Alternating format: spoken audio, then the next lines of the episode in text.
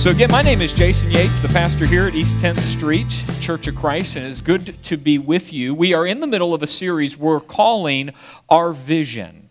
In our day, there's a lot of talk about having visions, setting a goal, big goals, and then everyone getting behind that vision and accomplishing that mission. And I wanted to set out a series of sermons where we cast for our church a vision. I, I've cast a vision up to this point that we would be a Psalm 1 church. I have a vision that we would be a Psalm 1 people, that you would be a Psalm 1 man or a Psalm 1 woman, or maybe you'd be a Psalm 1 young man or young woman, that you'd actually be the kind of person described in Psalm 1. And we've looked at a couple dimensions already about what that would look like. We've started by saying that a Psalm 1 person is changed from the inside. In a world where we always want to change everyone's behavior, what we've said is Psalm 1 casts a vision that we would be changed in our character. And we've said that's from the inside out or from the bottom up. And that's where we launched this whole series, looking at Psalm 1, verse 3. And then a couple weeks ago, we considered where we are planted. That is, where do we put roots down? And we said that we want to be the kind of people that are planted by streams of water. And it just so happens that Jesus has water that never runs dry. And so we want to be the kind of people that is that are planted by Jesus. So being changed from the inside out, or you could say from the bottom up, and then also a people that, that are planted next to Jesus abiding with him. So this morning we take Psalm 1 again, do another pass through the passage, and we consider another dimension. We take our journey one step further in Psalm 1. So let's read again Psalm 1. Here we go. We're going to be right up on the screen here. Psalm 1, we'll start with verse 1. We'll go all the way through verse 6, and then we'll really focus in on a couple verses. So let's look at Psalm 1. Let's look at verse 1. Blessed is the one who does not walk in step with the wicked or stand in the way that sinners take or sit in the company of mockers, but whose delight is in the law of the Lord and who meditates on his law day and night. That person is like a tree planted by streams of water, which yields fruit in season and whose leaf does not wither. Whatever they do prospers. Not so the wicked. They are like chaff that the wind blows away. Therefore, the wicked will not stand in the judgment, nor sinners in the assembly of the righteous, for the Lord watches over the way of the righteous, but the way of the wicked leads to destruction. It's those last two verses we want to sit with this morning. It's another dimension of what it means to become a Psalm 1 people, a Psalm 1 man or woman. Here it is, verse 5 and 6 again. Let's take a look. Therefore, the wicked will not stand in the judgment, nor sinners in the assembly of the righteous, for the Lord watches over the way of the righteous, but the way of the wicked leads to destruction. I think those verses are an important dimension of what it means to be a Psalm 1 people. I would say that what Gandalf does to Frodo, does for Frodo in The Lord of the Rings, is very much, or similar at least, to what those verses do for us. So, for those of you that do not know the story of the Lord of the Rings, let me boil it down into 30 seconds. There's a ring, a powerful ring, a ring that will destroy you if you carry it for too long. Well, at one point in the story, there's this person that picks up the ring that over many years, this ring turns into a very dark creature. He gets the name Gollum. Now, we find out in the story that Bilbo, a hobbit, comes into contact with Gollum, and Bilbo gets the ring and leaves Gollum alive. Now, years later, after Bilbo has carried that ring for a very long time as well, he gives that ring to his relative, Frodo. And it's going to be Frodo's job to destroy the ring because this ring is so powerful and corrupts those who carry it. Now, Gandalf is a wizard that has had a relationship with many of the characters along the way.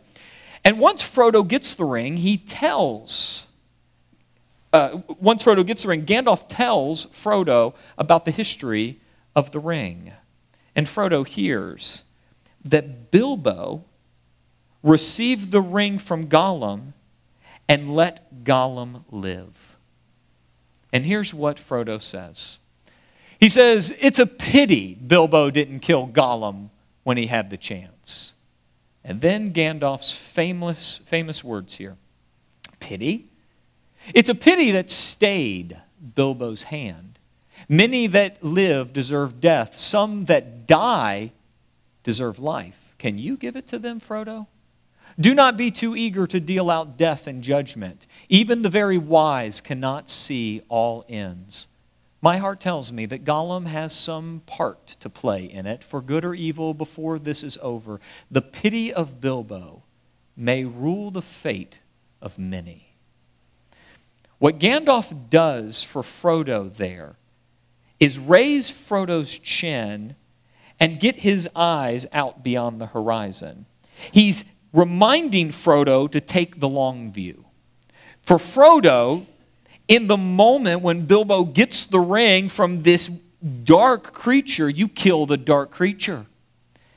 And yet, Gandalf tells Frodo, in the long run, with a long view, out beyond the horizon, it might just happen that Gollum will be the key to the whole story.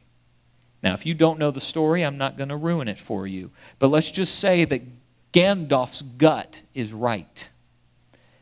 And that Gollum still has a part to play in the story, but you can't see that unless you take the long view. I would say that verse 5 and 6 in Psalm 1 is reminding us to take the long view. There are these things in verse 5 that would tell us that. Particularly there in verse 5, when the writer speaks of the judgment. That is, that there is a real destiny for the righteous, the wicked, and it will play out in the judgment. You see, for us, we typically are only looking maybe a day, a week, or a month, sometimes maybe a few years in front of us. Very few of us are looking out beyond the horizon, taking the long view. But I would say that if we are to be a Psalm 1 people, we are the kind of people that take the long view. And so we want to really consider those three dimensions that is, the judgment, we want to consider the destiny of the righteous and the destiny of the wicked. I'm going to call those the destiny of destruction and the destiny of life, for the Lord watches over the path of the righteous. So let's just consider those in order. Let's start with the judgment. So we'll consider this judgment piece, this, this moment where everything is brought to account. Now, if you're like many people, like you may actually think this way. You think of the day of judgment as that day that God really demonstrates how mean he is. I just asked somebody here recently, what do you think about when you think about the day of judgment? I think this person described very much like many of us think. You're going to kind of show up in some big white room, God will be sitting there, or it'll be someone there, and it'll just be, and just kind of, you're just pointing one direction or the other, heaven or hell. That's kind of what you get. And for many people, they see the day of judgment as a day where God is really mean because he's punishing people, probably unfairly.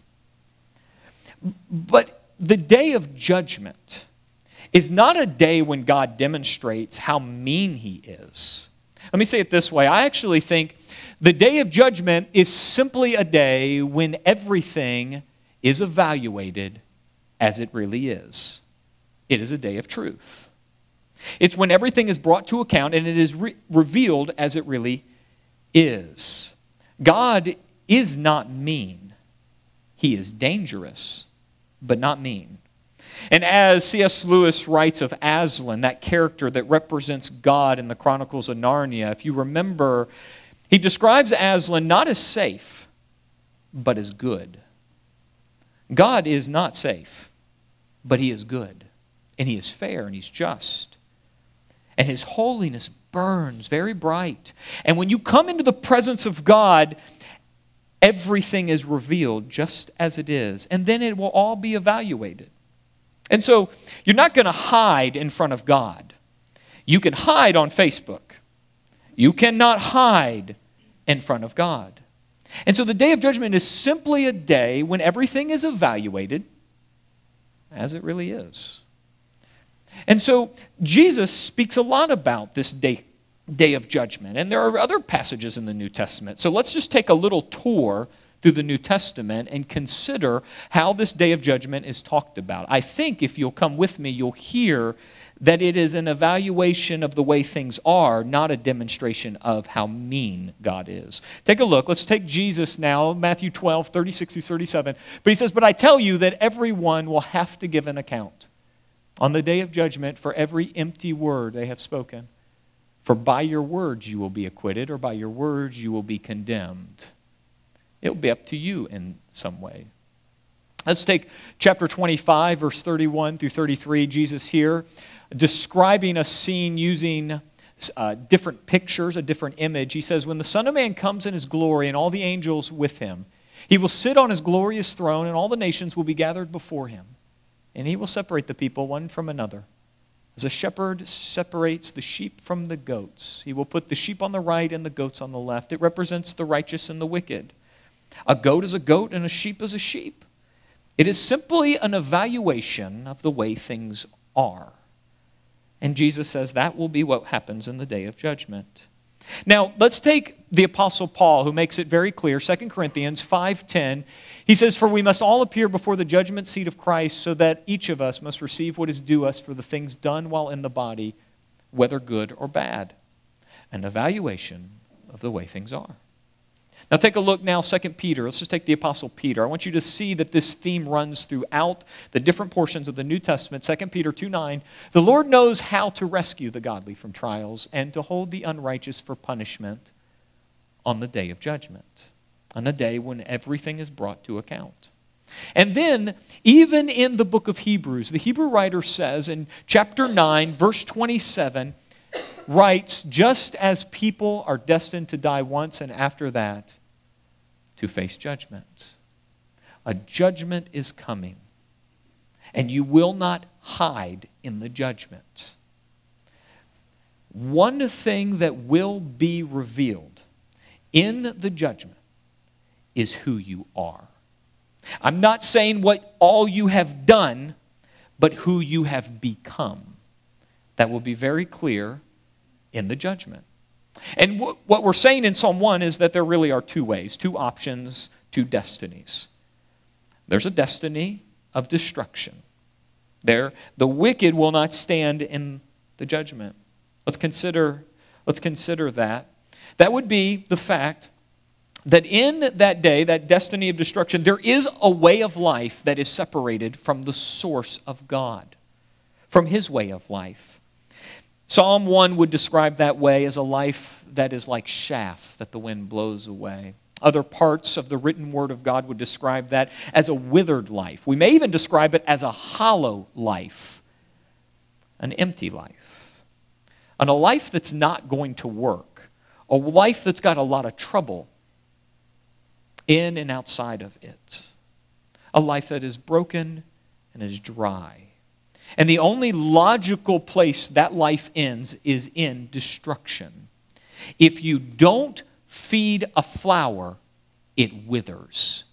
It's just the way things are in our world. And your soul works the very same way. Now, I would actually say here that when you pull this thread in, to its logical end, you get a statement like this In the end, every person who rejects God will get what they want a life away from God. There's a famous Christian author who says that the fires of heaven burn hotter and brighter than the fire of hell. Think about that. You ever thought about heaven burning? Can you imagine being a withered soul and standing in front of life? Well, that can get that can get real hot. You ever been in front of someone? You ever stood in front of someone? You ever been with somebody that is really a good person? Like so good they make you sick? Right? And you know, you're trying to evaluate is that because they're so fake or is it really because they're so good? And if they're that good, I don't want to be around them because what? They convict you. You ever been around that kind of person? If you think I'm that person, you have been duped. I've got you. I really do. You get the point? God will give God will give people what they want. And it just so happens that many, many people want to live away from God. Dallas Willard has a way of saying this. He said this in an interview with a pastor by the name of John Ortberg. And they're having a conversation, and Willard, answering one of those questions at this conference called Living in Christ's Presence, says this. He said, But I believe that the only people who will not be in heaven are people who don't want to be there. When you think about it, if you don't really like God, you won't want to be in heaven. Now, if heaven is Disneyland, then everyone would want to be there. But it just so happens that heaven is saturated with the love and holiness of God. And many people in our world do not want His presence. And God will give them what they want. He will let them have their way. It just so happens that way is called hell, a life away from God. Now, in the Peter passage we read, Peter describes that day that uh, is is going to be punishment is being held for the wicked. But if we take verse 9 and add verse 10, we get an extra description of the kind of people they are that are waiting for this punishment. It's not, again, a demonstration of God being mean, it's giving them what they want. Take a look. We're going to look at verse 9 and then we're going to add verse 10. The Lord knows how to rescue the godly from trials and to hold the unrighteous from punishment on the day of judgment. This is especially true for those who what follow the corrupt desire of the flesh and despise authority. These are people who are eaten up with their appetites their lusts, their anger, their bitterness. They are consumed with revenge. They're consumed with getting the next high, whatever that high might be. They're consumed with their reputation and their ambition. And all they can think about is themselves. And by the way, they despise authority. That means they don't want anyone above them. This is a condition we've all dealt with. We would love to be our own little gods and goddesses without anyone holding us accountable. This starts very early in life. With a three year old at this point, I'm telling you, this started like two and a half years ago. Okay? Like I'm talking crying in the crib, knowing we'd come to the rescue, the kind of crying that you get what you want when you want it, that kind of cry. I'm not calling my six month old evil. I'm just saying something was going on. It wasn't good. You tracking with where I'm, where I'm going here? These are the kind of people that do not want authority over them. And in the end, God will give them what they want. It just so happens that when you try to live as your own God or goddess, that is a life described as hell. One thing I often say to people one thing I often say to people is the reason I am a Christian is not necessarily because I have been convinced of every rational argument that has ever been made for Jesus. It's because I found living as my own God about broke me. Run, run a non-belief. Uh, no, that, that, that, that didn't work. That was not written in my manuscript. A non-belief life. That is not a word or a phrase. Run to its conclusion a life lived away from God, and you will find it does not work practically. And it just so happens it will end in a destiny of destruction. God will let that run its course, and it will run its course forever away from the source of life, God Himself. We'll call that hell. Now, we don't want to end on a downer here. So let's go with our destiny of life. Because the Lord will watch over this way. There is an assembly of the righteous. Now, just to make note, you can't be in the assembly of the righteous on your own. You just can't do that. Your heart is too wicked to end up in the assembly of the righteous on your own power. That's why Jesus came to pay the penalty of that sin to create and cut a new way for humans to live so they may be blessed with eternal life. He did that through the death on the cross, the resurrection, and the ascension, where he's now seated on his throne. That is the way to the assembly of the righteous. And in the assembly of the righteous, you have a destiny for life, the good life. Now, there are a few things we want to see there. We're going to return to that Hebrews passage. Because that Hebrews 9:27 isn't the whole story of the destiny of life. Here's what the Hebrew writer continues to say. Just as the people are destined to die once and after that to face judgment, so Christ was sacrificed once to take away the sins of many. And he will appear a second time, not to bear sin, but to bring salvation. And who's it coming to? Those who are waiting for him, those who have the long view, those who actually want to be with him. You can be with God forever if you want to be. That's a wonderful promise coming out of these scriptures. The Apostle Paul also took the long view. And we're going to end with this, this, this summary passage here. We're going to end our study of Psalm 1 right here uh, today with this summary passage from the book of Philippians, this letter that Paul wrote. And in that letter, he has this summary passage that pulls together everything we've said up to this point.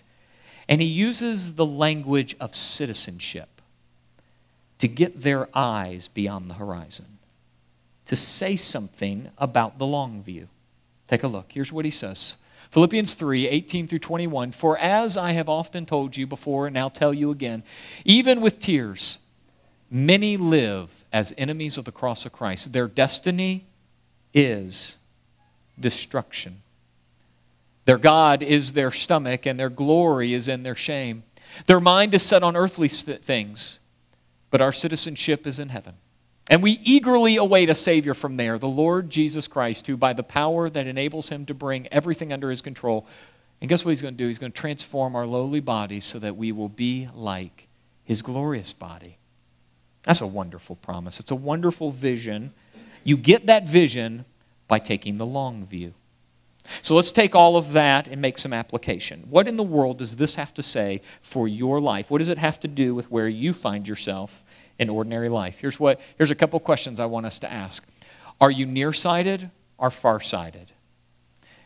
If you start answering that by referring to the prescription of your glasses, you have missed the point of the message.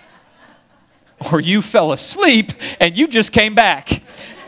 And you're wondering, why is the preacher talking about eyesight? Are you nearsighted or farsighted? Are you looking far enough into the future to see your destiny? Some of us are so concerned with today, tomorrow, maybe next week, that you miss the fact that what you are doing today is shaping a destiny for your life. When, when I take a fourth helping of food or regularly snack with no self control, I am creating the kind of character that wants to do what I want when I want to do it, how I want to do it. I am feeding, I am feeding the tendency to despise authority. I don't know what you might be doing in your life that would be shaping your destiny. But depending on where, you where you are looking will shape your destiny. What you do today when you go home and your kid frustrates you, what, how you respond will be shaping your destiny because it will be shaping your character, and you will take your character with you into the day of judgment. So, really consider are you looking far enough into the future to see your destiny? Let me pull this down to a next step that you can do today, something you can do today. Pick one behavior you do that is training you to take the long view, and then keep it up. I don't know, there might be something, you, you may be the kind of person that gives an encouraging word to someone suffering, and you do it every week. You're writing cards, you're making phone calls, Or you simply pray for those in need and you do it daily. You keep doing that because that's training your eyes to look beyond the horizon. You keep doing that. It's turning you into the kind of person that wants to be with God. Now, the second one, not so easy. Pick one behavior you do that is training you to be short sighted, and then stop that. And I don't know what that behavior is for you. I know for, it, for me, it's uncontrolled snacking. You think I'm joking? I eat whenever I want. That's not a good thing, and I don't mean just for my body. I can't turn off that impulse when I get mad at one of my kids, right? If I'm always getting what I want and then one of my kids frustrates me, out comes a cutting word. Why stop a cutting word when I can have anything I want in the refrigerator? Do you see how this plays out? So I don't know what you are doing, what behavior you're forming that's training you, that's training you to be short sighted. You stop that. Because in the end, it's training your soul in the direction to live away from God. And then this third one gets a little awkward. Tell someone you trust what you picked for each. Really. I didn't tell you my first one, I told you my second one. So I'm halfway to accomplishing the next step. I'm ahead of you. and if you like racing, there's a race on Saturday upcoming on the 4th where you can raise money for water. Do you like that plug? I did that for you. This is a next step that involves community. I am convinced that you and I cannot become the kind of people who want to live with God, taking on the character of Christ in isolation. So you can do those first two things inside your head. But if you don't bring another trusted person into your world, you'll have a very hard time living that out. So, whoever that trusted person is today, tell them what one behavior you're doing that's training you in both directions and either keep doing it or stop doing it. But allow someone in your life to walk with you. You see, verse 6 ends by saying, For the Lord watches over the way of the righteous.